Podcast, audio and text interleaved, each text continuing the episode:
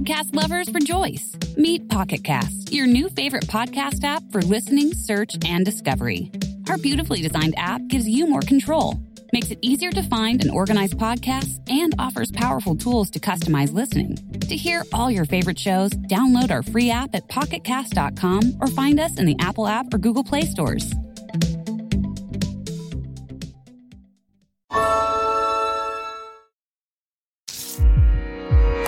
Sounds. Music, radio, podcasts. Thanks for downloading this episode of In Our Time. There's a reading list to go with it on our website, and you can get news about our programmes if you follow us on Twitter at BBC In Our Time. I hope you enjoyed the programmes.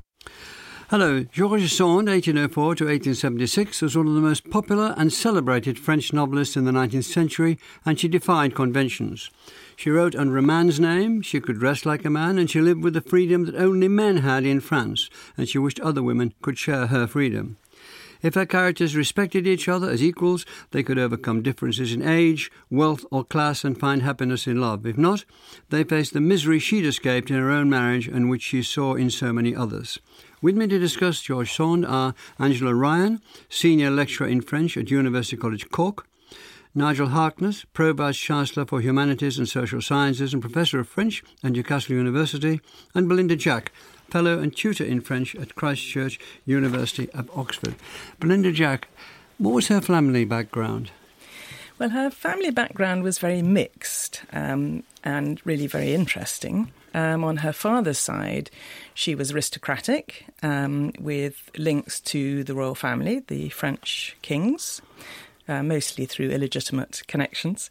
Um, on her mother's side, uh, her mother was working class. Um, in her autobiography, she described her mother as a dancer or less than a dancer. What does that Um, mean? Well, the implication was that she was a, a courtesan. Right. Um, so she had these two really very different parents with very different backgrounds. And that meant that from early on, she had two, to some degree, two really very different visions of life one rather grand and well heeled, and one really very impoverished. And that kind of contrast um, is visible in all sorts of aspects of her early life. So she spent time in Paris um, with her mother and her father, who was a, an officer in the army, so he came and went. But then early on, um, she also spent time at Nohant, which was her grandmother's estate, southwest of Paris. And so she also had a clear sense of differences between urban and rural. With her grandmother, who was severe in many ways, her grandmother still let her run wild on this great estate, believed in Rousseau, the untempered, unchained Yes, child. yeah. And she took great advantage of that. She certainly did. Yes, her, her grandmother was an odd contradiction, really, because she was very severe um, and believed very much in the intellectual life. Um, she read the Enlightenment philosophers that you've mentioned um, and insisted that Aurore, as she was as a child, uh, spoke proper French. But on the other hand, under the influence of Rousseau and his ideas about the importance of the natural, she was allowed to run wild on the estate. She was allowed to mix with the estate children. And she learnt Berrichon, which was the local patois. So, in a sense, she was also bilingual. So, when talking about these contrasts in terms of class, there's also an interesting contrast between proper French and the local argot, the local patois. We missed out a couple. What happened to what had happened to her father and her mother that she went to live alone with her grandmother? Well, so she started life in Paris. Her parents But married. what had happened to those two? And they moved. Well, she went with her mother to Madrid, where her mm. father had been posted. Yeah. Um, and it was in Madrid that her brother was conceived. And the family then returned to the grandmother's estate at Nohant. And two terrible things happened, and she was still only five at the time. Her brother, who'd been born in Madrid, died as a baby. Um, and her mother was quite extraordinarily distressed by that. And a few days later, her father was killed in a riding accident. So she lost both her new baby brother and her father. When she went to this aristocratic grandmother on this huge estate, did her mother go with her? Her mother came and went, but quite quite early on, her grandmother thought that her mother wasn't really suitable to bring her up, um, and so she was. Well, to say she was sold is a slight exaggeration, but her grandmother made sure that her mother would be able to manage in Paris on a pension in exchange, in effect, for Aurore and the little girl. From then on was on the estate until she became so wild that her grandmother decided that she needed to be brought to heel, and she was packed off not only to a convent but to an English speaking convent in Paris, yet another huge contrast in lifestyle that she had to adjust to. And she was married young. She married young. She married, really, she hadn't very much choice. Uh, so her grandmother died when she was 17. Mm. She returned to Paris to live with her mother, um, and it was a very chaotic life that her mother led. Um, and so the year after, aged 18, she made a what turned out to be pretty inappropriate marriage to another um, French officer. So it's quite a, a, a fast living fast moving 17 years, isn't it, really? Well, it is, and of course, that's the stuff of the writer. Absolutely. Uh, Angela Ryan, the events of that century have, as, as has been alluded to, um, bearing on her work. Can you sketch out some sort of arc there? Yes, well, the 19th century, uh, and she's a 19th century writer, is, of course, a period of a lot of social and political movement in France, and indeed elsewhere. And Sand, in fact, lives through several regimes. Because when she is born, uh, Napoleon has just declared himself emperor. And then there is the overthrow of Napoleon and the restoration of the monarchy. And then there is another revolution and the beginning of a more constitutional monarchy uh, with uh, the July monarchy. And then another revolution in 1848. And by this stage, she is a participant in political ideas uh, at that time. Where did, the, where did she get those ideas from? Well, her education was very complete, as well as her grandmother's influence and large library and her grandmother's own culture she was an intellectual, a very cultivated woman. Uh, Sand, uh, the little Aurore, also had a tutor who combined academic prowess with teaching her how to ride, and she would also have been taught how to run an estate of farms, how to be a good landowner and look after uh, that sort of structure. So she had this very complete education, and she was a great reader, and she loved philosophy which means that nothing uh, in the way of becoming a writer is surprising after all that. But also, she uh, social life at the time, of course, unlike today, happens in homes and in places of hospitality, visits, dinners, conversations, and she would have had conversations as soon as she reached even young adulthood with very many important thinkers of the time, and became one herself. Um, when it comes to 1848, I'm jumping ahead a bit, she would have been in contact with people like Pierre Leroux, who is supposed to have coined the term socialisme, and um, socialist abbé, a priest called Félicité de Lamennais, with whom she exchanged greatly. And I'm sure the influence was mutual, but certainly she was influenced by these thinkers. It should be said that socialisme uh, would appear very mild to us today. It's really what we would call a basically just society and human rights. It wasn't very extreme. But we have to remember that at the time it was very extreme. The 19th century in France is more or less oscillating, speaking broadly, between some form of monarchy and some form of republic. Uh, not all the same in their ideas, but uh, some progress being made. And um, a number of people were thinking the poor should be looked after. They shouldn't be left to die in the street. It shouldn't depend on charity, uh, vol- volunteer charity, including by the churches. That the citizens should have some say in the government. I suppose a quick way of saying it would be that the ideals of the French Revolution, before it fell into violence and extremism, were still being fought over there were people were still trying to achieve them, and some thought in 1830 this would happen. Some thought in 1848 this would happen. And t- sorry, yeah, Sand's involvement in 1848 was quite strong as a journalist. We have a, jumped ahead a bit. There, yes, we have jumped ahead. so I'd like to go back a bit. She left her husband after 10 years, which was an extraordinary thing to do, and she really did leave him. What happened then? Well, I mean, she really did leave him left and went to try yes, to. she went make, to Paris. We took to, her children and tried to make a life for herself. Yes, she went. First of all, they sort of split up by agreement because of the huge differences there had been. Um, she found his behaviour intolerable. He was prepared to put up with this, it would appear. I mean, it's difficult to judge somebody else's private life. I wouldn't want to make too strong assertions. But it would appear that he was prepared to agree to some form of separation because he hoped still to enjoy the benefit of her inherited fortune which it has to be said in retrospect must have been one of the reasons for the marriage on his side. She was a rich heiress, and uh, she had many other real, more real attractions, but people were interested in this. So she goes to Paris, and later takes the children once she's found a, a setup for herself, and she meets people from the Berry, from her region, and uh, sometimes they're the same people, writers, people involved in the thinking of the day. But uh, broadly speaking, it was very difficult for a woman to leave a marriage and take with her her money and her children.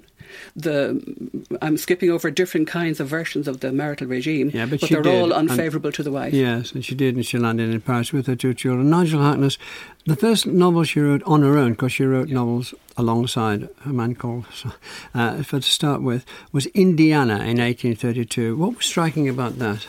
So Indiana was widely regarded as sort of representing the pinnacle of the modern novel when it came out, as you say, in 1832. Um, and this was very striking because this was Sand's first novel. It didn't appear as if it was the first novel of someone. It didn't appear as if it was the novel of some, an inexperienced writer. It was the novel that launched the literary persona George Sand. As you said, she'd written a novel with Jules Sandeau, and they'd published it under the pseudonym J. Sand.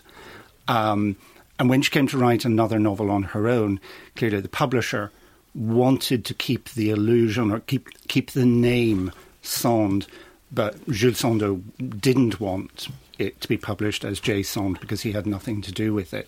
So she just changed the initial J to G, and thereby we we have George Sand as a literary phenomenon. And what was it about? What was its central uh, structure, and why did that uh, why did that seize the imagination of a, re- of a large reading and critical public? So I think when I mentioned earlier that this sense of it representing the pinnacle of the modern novel, it combined documentary. Uh, yes, documentary drama. It had history it had politics and it had passion. It was a novel of adultery. So, what, what was it about, basically? So, what was the story? Sorry, so it's the, it's the novel of a young woman, Indiana, who's married to an older man, Colonel Delmare.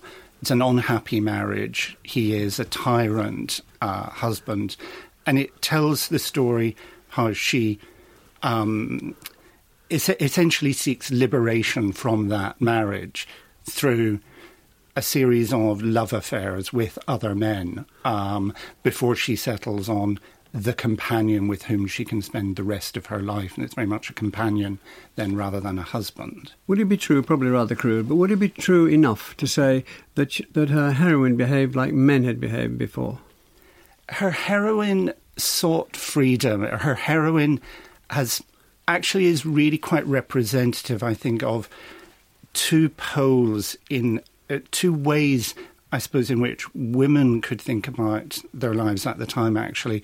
So Indiana is very interesting as a as a character because she has these moments of rebellion, of outright rebellion, where she asserts her freedom. And she, one of the most quoted passages of the novel, is where she challenges her husband, comparing marriage to slavery, and saying that although he can enchain her as husband, he can't control he can't control her mind. But equally, on the other side of that, you know, that, that sense of agency is counterbalanced by a sense in which she can't think of her life actually as separate from a man. So every time she seeks um, freedom or liberation, it is in the context of there being a man. Her dream in this loveless marriage is always framed as a Messiah will come, a man will come and take me away from this. Um, towards the end of the novel, that that does shift, and she's really the conclusion of the novel. I think really is a moment of fulfillment for Indiana, very much on her terms rather than in subservience to a man. What interest did the readers take in the author of this uh, book novel? Readers were very interested in the in the authorship of this novel. We can really only judge that through some of the literary reviews um, of the time. But there was a lot of speculation as to the identity of the person behind the G Sand. How long and did it take them to clock that it was a woman? I think that was pretty much known by the end of the year, if not before that. Mm. I mean, one critic, for instance, um, Gustave Planche, really focuses in on this question in his review because the narrator of the novel, the narrator of the novel is male um, Sand speaks through this male voice, and we know this because at various points he, he makes references to we men, for instance. Um, and he uses generalizations about women, some of which are fairly misogynistic, you know, referring to saying woman is idiotic by nature. And Gustave Planche speculated that a man would never have dared to write that, so it had to be a woman behind the male voice. Thank you very much. Um, so, so real, she adopted had this name. You might as well tell the listeners her real name. She was born uh, Amantine Lucile Aurore Dupin de Francueil, and she became by marriage Baronne Dudevant. And then she adopted the name Georges Sand. And interestingly, I noticed in the French archives that when her daughter gets married, the French formal faire part, the formal invitation, gives all the family names as Sand. Whereas when she dies, they've gone back to Dudevant. Right. So that's settled that knotty question. Thank uh, you. Belinda, um, yes. did she write about the life she lived or the life she wanted to live or both? Can you give us one or two examples? Well, I think that's one of the most interesting questions because all writers obviously draw on their own experience. Um, all writers write to some degree autobiographically. But writers also write to make sense of that experience. It's not a simple transcription of experience into writing. And so it's very clear in Indiana, for example, that that relationship with the rather brutal um, husband is is likely to have been based on her own experience. But more interesting than drawing on her own life, although of course reading about Chopin, for example, in her her um, the novel that she wrote about her experience later on. So let's stick yeah. to this one. Yeah. yeah. So I think more interesting than drawing on her own life is the way in which she actually experimented in her writings with possible futures. So, in a short story that she wrote, for example, the year after Indiana, um, called La Marquise, it's a story about a 16 year old who's married to a brutal man and he dies. She becomes frigid as a, as a function of the brutality of their early sexual relationship. And she goes to the theatre, and she has to go to the theatre dressed as a man, because of course you couldn't go unaccompanied as a woman. So she dresses as a man, and she falls in love with a man on the stage who is Lelio, and suddenly realizes that her own sort of erotic self has been stimulated by watching this man. And the two meet, and it's obviously sexually um, very ambiguous, uh, this moment. But she talks about the way in which her soul comes alive as she watches this young man on the stage. And this is precisely what happens a year later when she falls in love with Marie Dorval. There she is in the theatre, she sees Marie Dorval on the stage. And what is described is very much like the story that she'd actually written the year before. In other words, not only does she draw on the life lived um, and reworked into fiction, but she also thinks, well, what sort of lives might lie ahead of me? Can I explore possibilities for my life in my fiction and then live them out? So she's talking about two different uh, aspects of her sexuality, is that right? Well, she never really believed in sexuality in the in in in. in I was treading of... with great care on that word. I well, almost withdrew it at the last moment. well, she I mean, she said, for example, she, that, that she thought Solange, her daughter, was much more boyish than her son Maurice, yeah. and described Maurice as much more feminine. So she she never really saw it as these sort of two possibilities. And of course, as a writer, I mean, a lot's made of her cross dressing, for example. Well to some degree, she she she wore trousers to ride, as most girls did in the country. So that wasn't really very mm. exceptional. And she also dressed as a man to pass unnoticed in the street to gather material as a novelist. As a woman, you couldn't walk out alone. So it wasn't so much that she was playing with gender as this was a practical necessity. But of course, that didn't mean she had didn't have some interesting encounters with women. Um, one when she was out riding, when she met a young woman on horseback who assumed she was a man. But again, it's all grist the mill of a writer. Um, not, I don't need to be defended or. I just want to uh, explain. Is that what she? It's fine if she, what she, if she was interested in, in, uh, in women as well as in men. I just yeah. want to know what's right about the statement I've fumbled to make. well, I, I, don't think there was any great ambiguity about her sexuality, but maybe that's not what you were suggesting. No, no, I'm I, think... I just I'm I'm longing for clarity. she she enjoyed experimenting with everything. Oh, that's a start. That's um, and she certainly experimented in terms of relationship. Um, I mean, she had really some extraordinarily sadistic relationships with men, which she clearly enjoyed. Um, in one instance, talking about the stigmata on her hands left by a violent sexual encounter. Um, so she she was a great experimenter, and so what an an, a, a, an inventor of herself and a reinventor of herself. Thank you very much, uh, Angela. Angela Ryan. What rights did she demand in her in her writing and in her life? Let's stick to her writing for women that they didn't have. Mm. We have to remember that at this time, a married woman, particularly, becomes effectively a child again in the eyes of society can make no legal decisions, sign nothing, etc. We should remember, of course, that even into the 20th century, many women couldn't get mortgages or open bank accounts without signatures. Uh, so, uh, in a lesser form, this uh, continued until relatively recently. But certainly at the time of her uh, adulthood and her young adulthood, as a married woman, one has absolutely no freedom. She may have thought that by getting married, she could free herself from the bond to her mother, but in fact, um, so, m- freedom in marriage, or rather freedom for women, but more especially married women, would have been a huge preoccupation in a way that it's difficult to imagine today, really. She pressed for that very hard, but she didn't press for votes for women. It's not quite as simple as that, I think, although I, there are different opinions on this, as, you know, quot homines tot sententiae. She didn't advocate giving women the vote simpliciter unless they were also given education and freedom. And actually, this argument was made later by perfectly liberally minded people.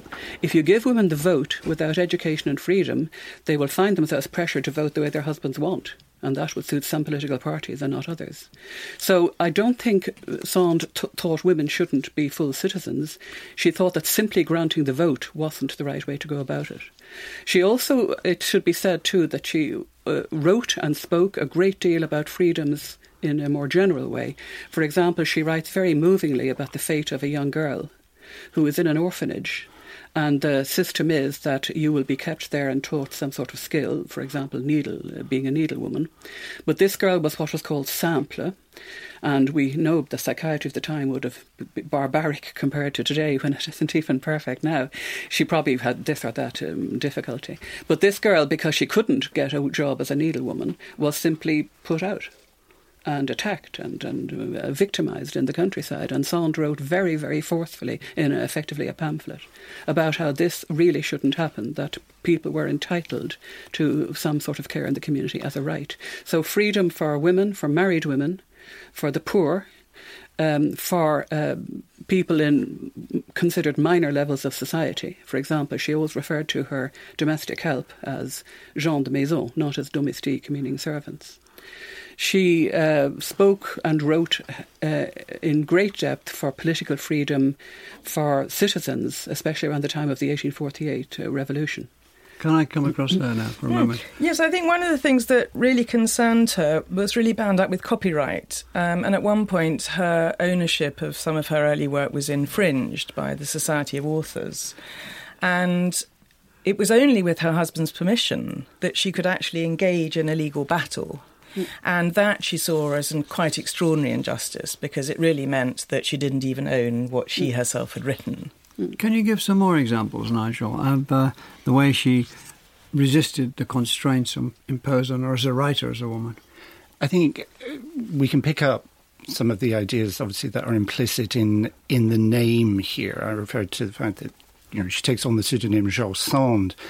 One of the things that we can note about that it's the spelling of George is the English spelling of George, not the French spelling. So there's no S on the end of it.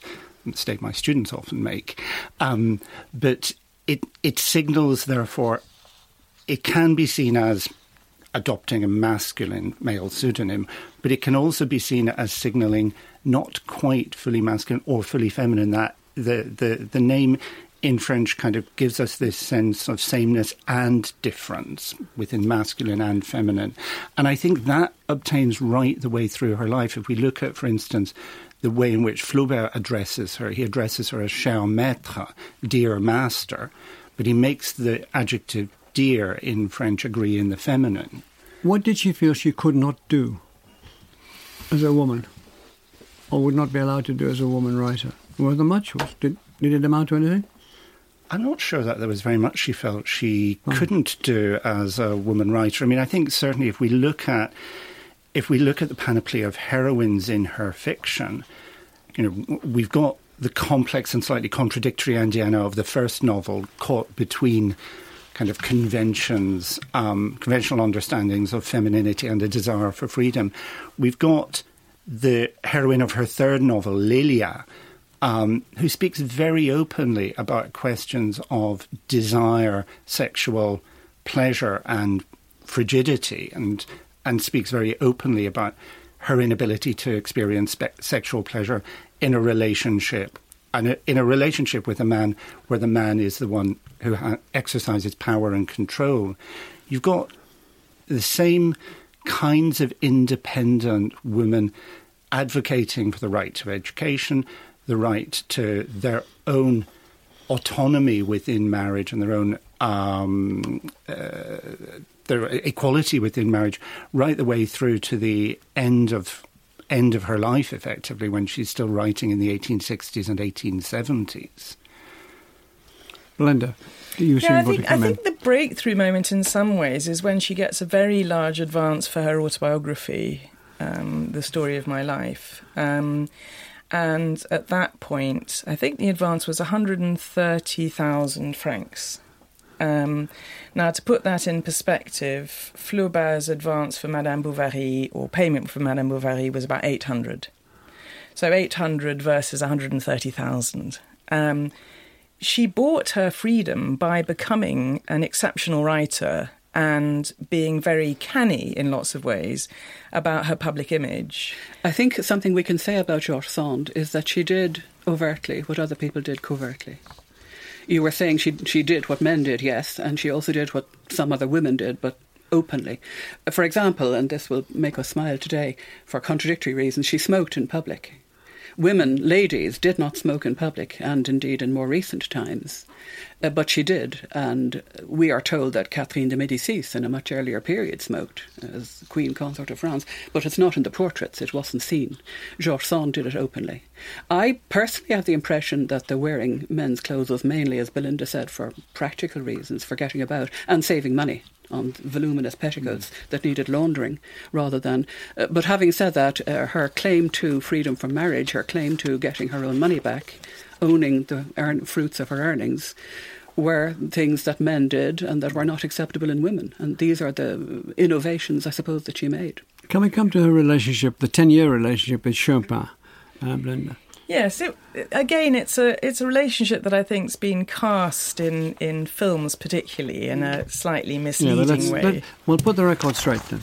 So I think they were drawn to each other because they actually understood each other's art very much better than a lot of their contemporaries. She had a real insight into what he was trying to do as a composer. And they talked a great deal about their work. So when they were in Mallorca, he was composing the preludes, for example. And I think she made some comment about how she could hear the rain, and that this was clearly a sort of mimetic device. And he was furious because he didn't think he was trying to imitate the sound of rain in his composition. And they then went on to have really quite a technical discussion about this.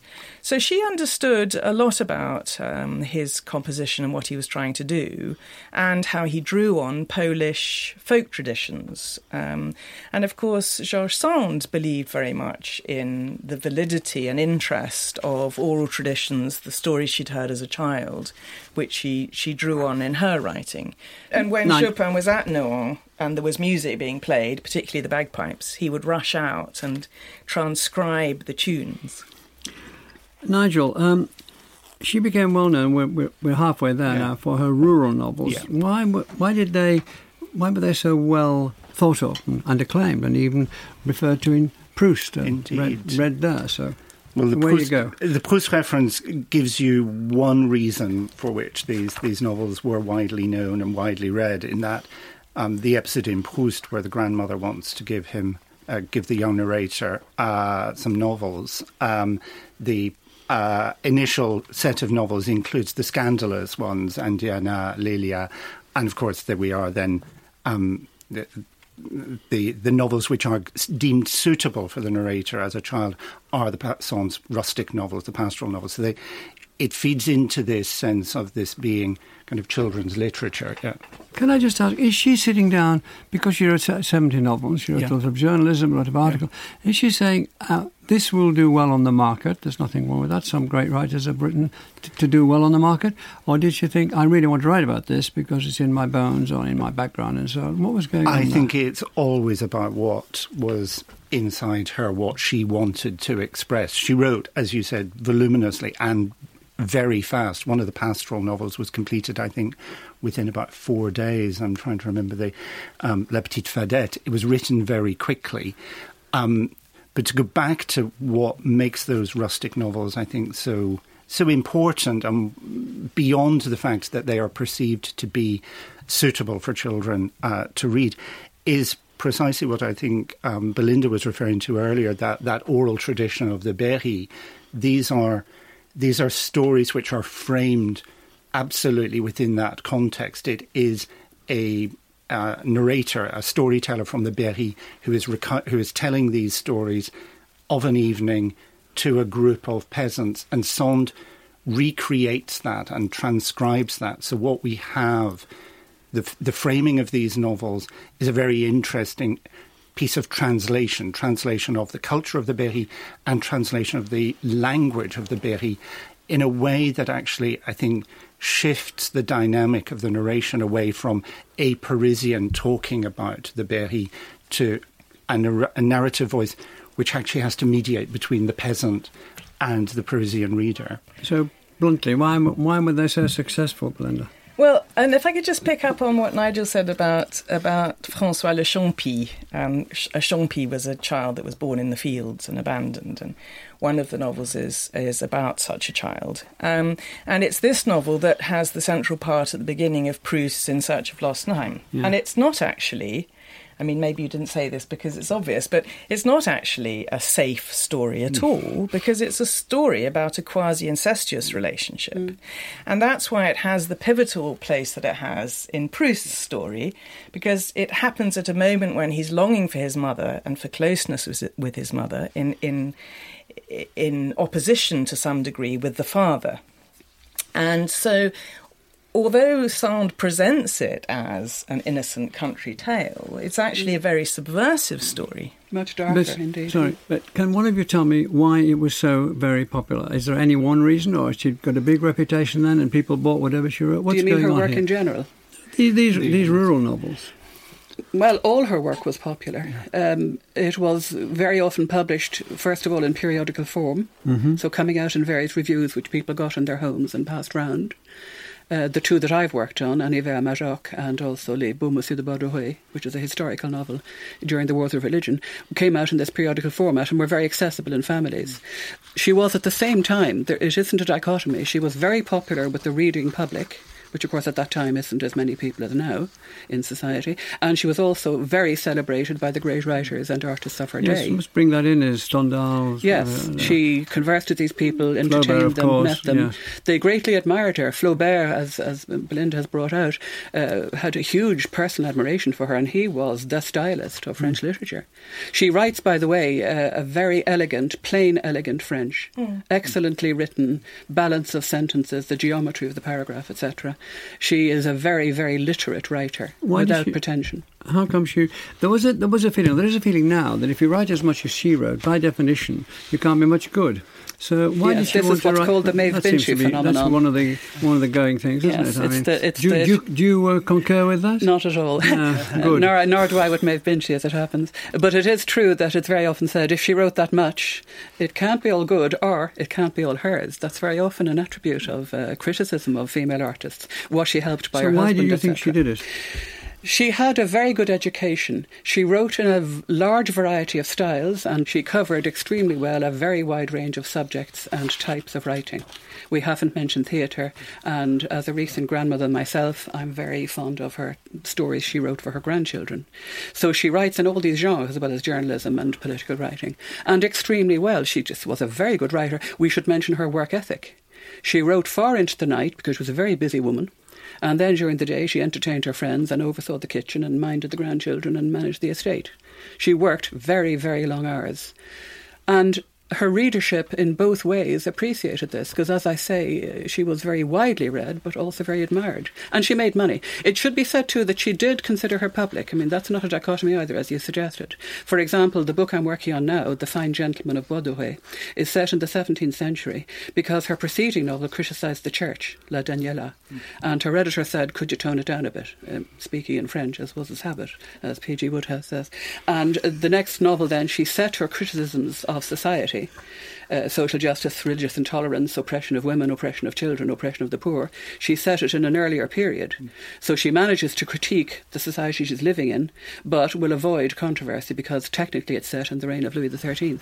Yeah. So she was a clever writer who read her public well too. Nigel, um, how did her political views develop? When did she become disillusioned? Um, I'm not sure she ever becomes disillusioned. Right, what about 1848? Really? Well, 1848 is often seen as the watershed moment in Sand's political career. Angela has already referred to Sand's sense of um, the rights of not just women, but the rights of the people, the um, importance that she accorded to socialism. So she was immensely disappointed in 1848. When, what disappointed her? Well, it was the fact that um, the the cause that she was espousing, the Republic, really it just did not happen in the way that she hoped it would. She, she was very much involved with the provisional government. She wrote, she established um, a uh, political review. She wrote the um, bulletin for the French Interior Minister, but it's really the June days that, that disappoint her, and she retires to the country after that. But I don't think she really, she never, her political views don't really change after that. She is disillusioned for a moment. And we see this, I suppose what we see again is in 1870, 1871 with the Commune, where it is a workers' revolution in Paris. We have a yeah. radical socialist government within Paris. Someone was enormously critical of that. And she was critical of it because she thought it jeopardized the Republic, the Third Republic, which was just starting to take root there. It was too radical. And so, so she is staying true, I think, all the way through her life to some of those socialist ideals which are present from really from the 1830s onward. She wasn't disillusioned by the ferocity and the, let's call it barbarity of what was happening in Paris in 1848 and again later. Well, yes, and also it was briefly followed by the coup d'etat of Louis Napoleon becoming Napoleon III and emperor at which point she pled with him, had audiences with him, and wrote to him pleading for an amnesty and clemency, especially for people like Victor Hugo, who was in fact exiled. So this would be a reason why she would, I think, uh, as Nigel says and Belinda suggested earlier, I don't think she abandons her ideals, but I think she takes these ideals into her writing and expresses her views for the hopeful future of humanity and the abuses that need to be got beyond in, in her fiction and in her theatre rather than in militantism. Yeah, I think she was deeply shocked by the mob.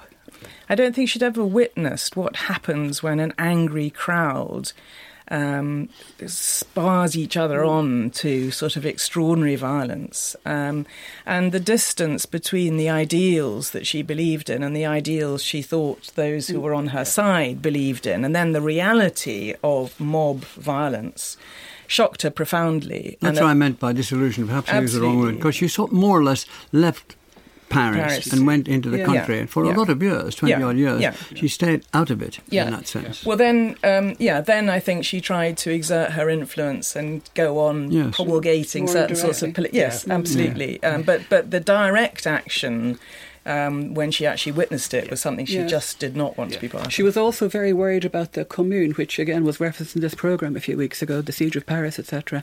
She writes she had no sympathy, it would appear, with the Communards. She didn't like the taking of hostages, the executions. Yeah. Now, I'm going to ask you two important questions with very little time left. First of all, what influence d- did she have? And secondly, what is her status now as a writer? So if we go that way first, what in, as briefly as you can, I'm sorry to say this sort of thing, but I think it's worth asking. I think she had an enormous influence on women writers of the later 19th century. We can see a trajectory there between some of the heroines that we find in science fiction and the kind of the type of the uh, the femme nouvelle that we would see in the fiction of Marcelle Tinayre, even through to to a writer such as Colette. Um, she had enormous influence as well, I would say, on Flaubert. We know that Un cœur simple was was was written for or with Sand in mind. So I think that those two things are clear. Why is she? What's her status today? I think it is a slightly ambiguous status. Um, can we switch over now? Okay. Can we? Can you take that up? Uh, and I think that's absolutely right. I think her status today is quite problematic. Um, I mean, I would say that, with the exception of some excellent translations of her work, I don't know that we're altogether well served by some of the English translations. Mm, yeah, I agree. Right. Um, and this can be very problematic, I think, with French writers because then the English speaking world decides that the writer isn't really um, as engaging as they supposed, when sometimes it may be the fault of the translator. Um, so, in the English speaking world, I think that plays a part. Um, otherwise, in France, I mean, she's certainly a very respected writer. Um, theses are still being written on her. Um, and so I think she's she's held her own in many ways. It has been said that in the English speaking world she's more known for her life, and in the French speaking mm. world more known for her work. Mm. That's a bit simplistic, but there's something in that. Mm. In recent years, however, thanks to Champion publishing the complete works, etc., far more serious scholarly attention is being paid even than before. And uh, it, I think we could also mention the writers who said they were influenced by her. There is Turgenev, there is Walt Whitman, Elizabeth Barrett Browning wrote two poems to her. And when I reread Robert Louis Stevenson's Travels with a Donkey, I found a passage that is a quotation from Sand's travel writing, though not mm. attributed. I, I, think, her influence was very wide amongst people who weren't always aware of the fact. I think that's right. I think the one thing I would add to that, in terms of her status in France at the moment, and that that ambiguous status, is the fact that in the French, if you if you really enter the French canon, you get published by La Pléiade in the Pléiade collection. It is sort of the the, the, collection that publishes the great and the good. Sand, for many years, only had two her autobiography, effectively in the Pléiade in two volumes. It was done in uh, 1970, 1971. It's only last year. 2019, that 15 of her novels have now been published by La Pléiade. And I think that suggests just that she is catching up, perhaps eventually, and that, that, that crowning of this fantastic woman writer is now complete. Very good. Well, I hope she's listening in. Thank you very much. Thank you very much, Nigel Harkness, Belinda Jack, and Angela Ryan. Next week, it's the Battle of uh, Teutoburg Forest, when Germanic tribes destroyed three Roman legions in the time of Augustus. It set the limits to the Roman Empire and later inspired German nationalism. Thank you very much for listening. And the In Our Time podcast gets some extra time now with a few minutes of bonus material from Melvyn and his guests. we haven't mentioned her generosity specifically enough, though it has been evoked a bit. She was extremely generous with hospitality, and at the time, as I said, that is how people met. So she entertained artists, writers, politicians, uh, all kinds of people in her home, and very generously, and had them to stay. This was extremely enabling for poor young writers, musicians, etc. She advised and listened and was very generous with her emotional support to the people whom she was closely involved with, but also in general. She was apparently a very good cook. Her cookbook has recently been collated and published and she was famous for making excellent jam, which she distributed to the poor people of the neighbourhood. She also went round with uh, tonics, potions that her grandmother had taught her to make when her tenants were sick. She was a very generous landowner. No, I was just going to add that for, for those of us who aren't hugely sociable, um, she she did after a while feel quite overwhelmed by the number of visitors um, that she had indeed to cook for, and which she did very That's generously. Problem having a country house, it becomes well, a hotel, doesn't it? Well, so what she did, and it's a useful tip, um, when she was this was when she was in love with uh, Manceau, her last lover, who was an engraver and it was a very peaceful, easy, autumnal relationship, should we say. Um, she bought a lovely little place called Gargilesse, um, tiny little place, which was a couple of hours' ride from Nohant, which was obviously just very carefully calculated so she felt that they'd got away and that other people couldn't come and get them too easily. And that's where the two of them would escape. He would go off and collect butterflies, and she would write. I think the one thing that we probably haven't talked a lot about, and I think some of it quite rightly, we, we haven't dwelt on the kind of fact that she dressed as a man that period in her life, and we, we've talked a little bit about it. But I think it, the thing that, that I think is also really important in Sand is that assumption of of a masculine identity and a male voice within the novels. And it's very striking. Angela will know this better than any of us in um, uh, A Winter in Mallorca. Mm. In the French text, it's very clear that it's a man speaking yes. about. At the same time, the positioning is more complex in that uh, I've studied this from manuscript to last edition, as Nigel has for yeah. Indiana for the critical edition. So uh, she does use je, and it is marked by the masculine something like 25 times yeah. in the whole text of 300 odd pages. But that's actually very little, because she uses nous much more yeah. often and that's an undifferentiated masculine plural. Yeah. Mm. So she avoids. There is a masculine voice, but it's yeah. tempered. I mean, I'm coming to a point here as quickly as I can. Whereas in one short section where she's describing a young woman called Pehika, whom she met, the feminine is marked 17 times in just a few paragraphs. So I see this avoidance of using the masculine je too much as a choice. Every writer makes a choice. They begin with a blank page. I think, and she says this in Lettres d'un voyageur, I think she was striving for a human voice we must remember that in the past, men and women are not men and women today, they're completely mm. different socioeconomic beings in a horrible, divided way, an opposed way. I think she was striving towards today's view that people are humans. There are differences, yes, but I think uh, she says, I want in my travel writing not people, I don't want people to be curious about me and anecdotes about me. I want there to be a, a voice describing what was experienced and getting across the philosophy of travel and of meeting other people. But I think it speaks to that that constant return to those questions about gender identity mm. within her life and within her work. I mean, you can see it. Um, Belinda has already mentioned the fact that one of the pastoral novels, François Le Champi, is far from an innocent country tale.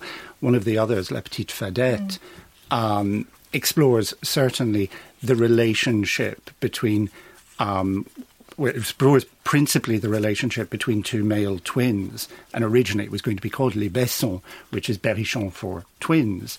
Um, you've got one twin whose, I suppose, trajectory in life absolutely follows the, the, the social script of masculinity. You know, he he goes, he works, he faces trials, he overcomes them, he demonstrates courage, energy, bravery, etc. You've got another twin who actually doesn't break away from the domestic, the maternal, remains fixated on his other male twin in a kind of slightly problematic way and is very jealous of that twin's um, ultimate love object, Fadette.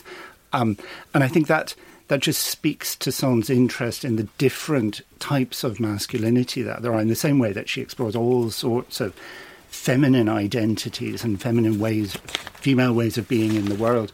I think it, it's it's something that can get lost, I suppose, as we think about Sand as really the cross-dressing woman writer in that kind of, you know, kind of simplified but mm but certainly still prevalent idea, I think, around who she was and, and what she wrote.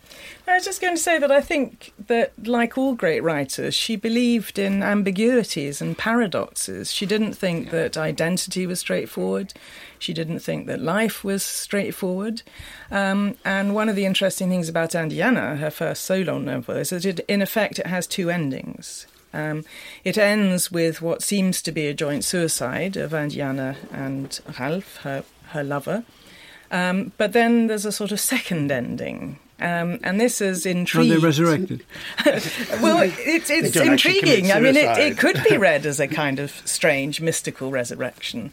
Um, but, I mean, I've always thought that there were two endings there. I mean, it's the French Lieutenant's Woman, isn't it, that has the seven endings, and um, yes. which really made multiple endings fashionable. Well, she was doing it in the 19th century, and that's exactly. because she wanted people to realise that not only could life take you in different di- directions, but actually a novel could too. And part of what what she was trying to do, unlike Flaubert, who was trying to write this perfect novel, she wanted people to think about their mm. lives. She wanted to think about the possibilities um, of life. Um, she she wanted to say, look, if you can imagine another life, you might actually go on to live that life. Um, and so I think some of the ambiguities, whether it's about gender, whether it's about the form of the novel, are very much bound up with this conviction that, that writing mattered in terms of how we live. And it was also about experimentation, wasn't mm. it? You know, I think we've we've touched on that. That Sand did experiment. I mean, I think the first novel, um, critics have, contemporary critics have talked about that as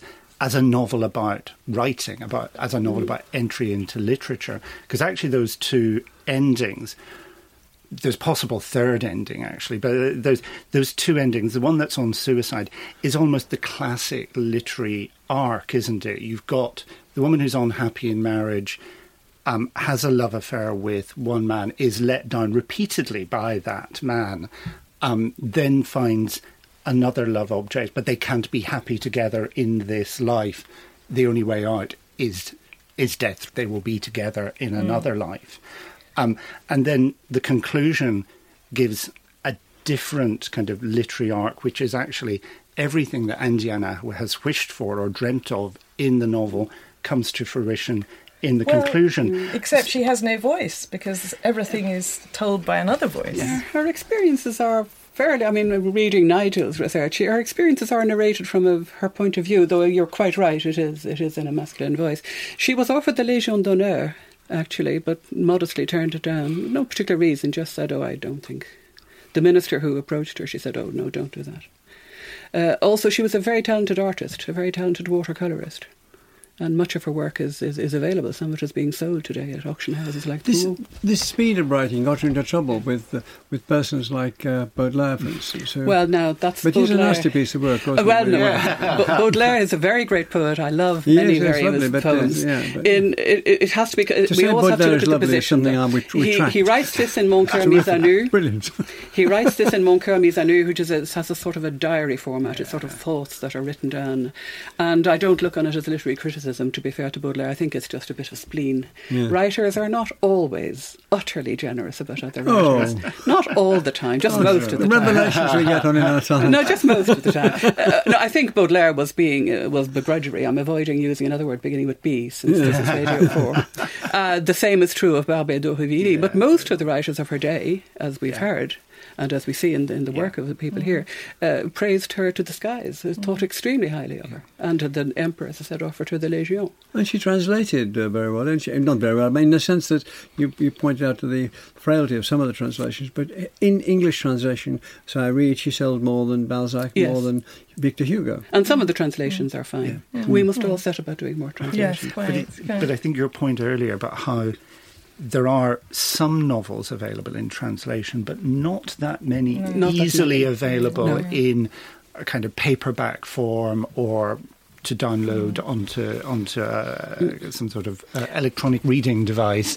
Um, and I think that that must at some point be a Yes. hindrance in terms of kind of people being able to access her And work. the only translation of A Winter in Majorca, which was my first son book, uh, the one I wrote about, I mean, uh, is by Robert Graves, whom I otherwise greatly admire. I dedicated my first doctoral thesis to him. But in this respect, I'm afraid he added very mean minded annotations. So I would like the listener to read, but I can't recommend that translation. I must do another one. Um, uh, uh, it's also, as I mentioned, the fact that Well, she it's- was. she's very nasty about my, Mallorca in it, isn't she? Well, you know, if she'd visited. Ireland at that time, or if she'd visited parts of Britain at that Cumberland, time, she would have found that landowners weren't all managing very well either. You know, I think she was probably right. They didn't go down well, that's quite true. But then travel writing often doesn't. Hmm. Travel writers often assume that the people where they travel won't read the book, you see, but then sometimes they do. And Um, in terms of discrimination against women, I mean, surely the fact that the, the Panthéon in Paris is where the great French are buried. And there have been various campaigns Mm. to move women into the Panthéon, and there are now some women, but there isn't a single woman writer that there's been Simone a de campaign Beauvoir, not even Simone de Beauvoir. No, There are Simone de some women, Beauvoir. Colette, Sand, Mm. No women writers, and and I think, Yeah. as I think you said earlier, the Yes. trouble is that there's so much um, interest in women's lives that this interferes in some way with Too the much and the wrong yeah, kind. to It's often literary prurient association Right. of France and sex and so on. It's it's often very silly. Her private life is exaggerated. Mm. Uh, you should forgive my mass media reference. If she were in Sex and the City, she would be Carrie, the writer, uh, possibly a bit of Miranda with her preoccupation with justice, and indeed Charlotta. She I was think so this is getting far too erudite.